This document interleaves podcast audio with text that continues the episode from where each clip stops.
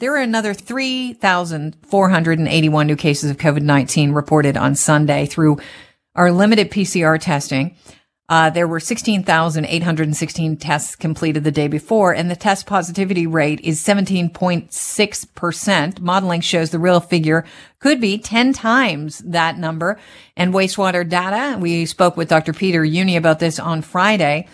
Um, in fact, there, he says we're seeing an estimated 100,000 to 120,000 new cases a week. It seems like, um, you cannot throw a stick without finding somebody in your group of friends that has COVID 19. It can't be just me. No, a lot of people are talking about this. Dr. Uh, Nili Kaplan Myrth joins the show now, an Ottawa based family physician. Uh, doctor, we find you actually at home with COVID 19, don't we? Yeah, today's day nine of being sick, and um, my my son, who's 18 and works at a hardware store, uh, was masked, wearing his N95 mask. But as soon as the mask mandate was dropped in Ontario, customers started coming into the shop where he works unmasked. Mm-hmm. And um, he was the first to get sick in our household. Although I've been seeing, as a family doctor, I've been seeing patients in my office um, Monday to Friday, pretty much for the last two years in person. And I've seen interacted with more than 14,000 patients as we've given them vaccines. Um, I have not gotten COVID up until now. Um, but, you know, once my son had it, it was already kind of too late. Once he had it, he had then already given it um, to the rest of us in our family. So he got sick, and then my husband, and then I, and then my daughter. And um, we are um, able to access PCR tests because I'm a doctor. Mm-hmm. Uh, but you know, my patients are um, like just everyone is is getting sick, and um, and like me and my family, these are people who did all the right things. They followed. Um, guidelines um, to the letter. They did not go out and do activities that would have put them at risk. They wore their their better respirators and um, their KN95 masks. They had three doses of vaccine.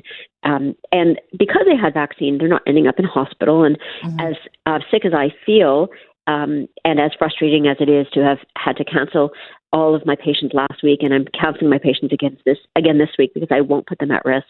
Um, I am grateful for the fact that I'm not worrying about a body bag, which is what we would have been worrying about in March of 2020. So um, but this is the direct consequence of Ontario throwing out all of the tools that we had to protect people. And um, and I really, uh, you know, I'm staring right now at a um, at the letter that was written to um, British Columbia's um, uh, medical officer of health from the um, office of their human rights commissioner, and I'm trying to compose a letter to send to our Ottawa School Board to say um, that they, they, that it is like really um, mm negligent, and um, it is um, it is so important that they um, bring back masks in schools, and our public health officers should have brought back um, mask mandates in all in all um, public spaces, and all indoor spaces, all essential. I think about my patients who are grocers, you know,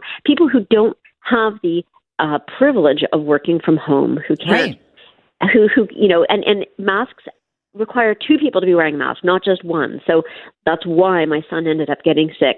It's not enough just for the one person to be wearing the mask. Everybody needs to be wearing masks. Can and, I ask you, um, can I break in for yeah. a second? Because I, I, I, know you have a lot to say, and I think it's incredibly important that people hear it. How important is the distancing? Because I was out this weekend, and, well, and so look, a lot of the a lot of the original guidelines, the staying two meters apart, and the um, uh, you know washing of surfaces, we haven't been able to shake that that that is what people think is, is so important. When you're in a room, and, and we we keep using this analogy of cigarette smoke, but if you're in a room and somebody two meters away from you is smoking a cigarette, are you going to still be affected by that cigarette smoke? Absolutely. If somebody two meters away from you and farts, are you going to smell it? Absolutely. Air does not does not you know observe any kind of distance. The two meters was about droplets. If somebody is two meters mm away from you and they speak and they spit while they're speaking, their saliva might not hit your face, but the air is still going to carry the the COVID um, viral particles into your respiratory tract, and you are still going to get sick. So um, you know, it took two years for the WHO and for our um, public health agency and um, like really around the world for, for governments to acknowledge the science that COVID is airborne. Uh, it shouldn't have taken that long. But then we still see these directives coming from our school boards and coming mm-hmm. from public health saying, don't forget to wash surfaces. I mean, yes, you know what? You should clean your hands because there are other diseases that are absolutely spread through fecal oral um, transmission. There are other diseases that really hand washing and clean surfaces, those are important um, hygiene you know issues in in um, other respects. But for COVID 19, it's airborne. We need to be uh, wearing better masks. We need to have uh, proper ventilation in place. Most teachers are writing, they're writing to us um, they're saying like nothing, no, no measures were were um, implemented to improve the safety in their classrooms. Yeah. Nothing. Yeah, and, you know it's interesting. I had a very long conversation with a friend of mine who's now COVID positive. That's a teacher, and every all her kids in grade school, and they're not all vaccinated, um, have taken their masks off except for one student in her class, and she, funnily enough, uh, got COVID. Go figure. And um, she was basically saying that, you know, when she's not there, guess what happens at grade school? Well, they're already short of teachers.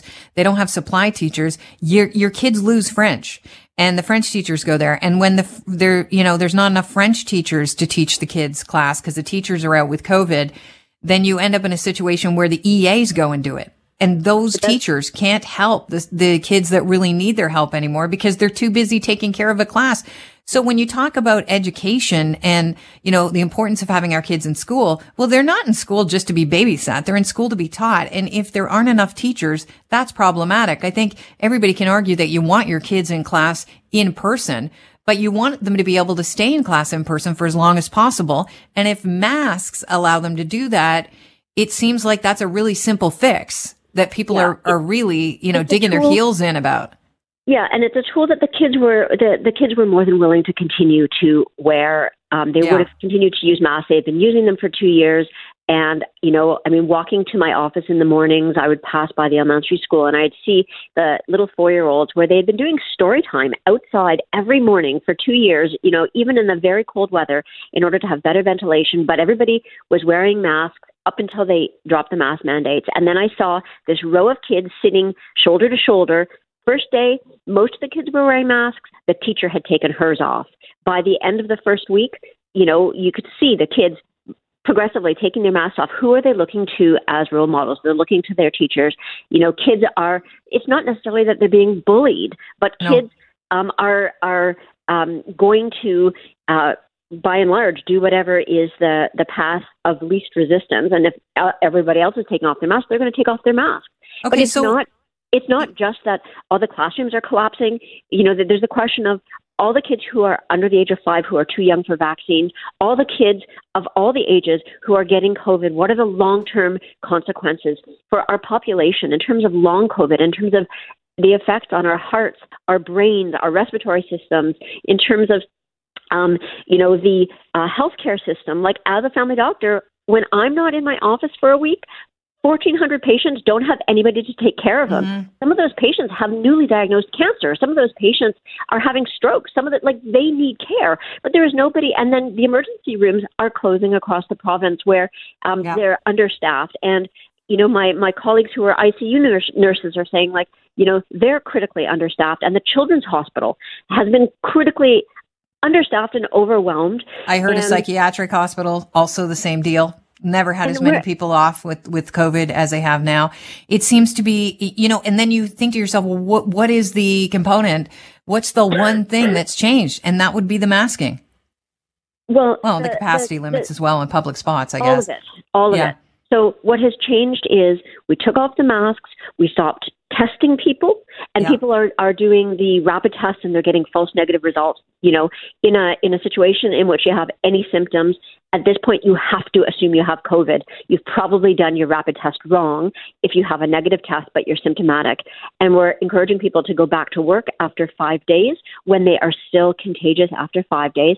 But there's no testing and there's no um, supports for isolation, and um, and I mean, getting rid of vaccine mandates meant that it really undermined the messaging where vaccines are still important and and um, in Ontario, we did a phenomenal job of getting people mm. their first two doses, but people did not get their third doses. And that is so important. So their immunity from that second dose that we gave them at this point, almost like a year ago, it's not good enough anymore. So okay, doctor, let me ask you this: people in the ICU. Do you think that uh, the strategy that the province has taken now is let's throw our hands up in the air and, and just allow as many people to get it as, as possible and hope for herd immunity? Um, th- there's no such thing as herd immunity here, mm-hmm. and um, yeah, the the um, approach that they've taken is to pander to a very small number of anti-vaxxers and anti-maskers. They've um, they've really um, embraced the idea, the this story that um, well, people will just make their own choices, and that this is about individual responsibility rather than seeing this as a public health and community crisis that is something that requires leadership and requires um, good, solid policy in order to protect all of our vulnerable people in the population. And really, at this point, um, we're all vulnerable mm-hmm. to get COVID. Um, and then there are those who are more vulnerable who are going to end up in hospital, in the ICU, or dying. I know you've got COVID and you can hear that you're, you know, it's, it's tough to talk when you've got COVID. You're exhausted. You're, you know, I've heard you cough a couple times.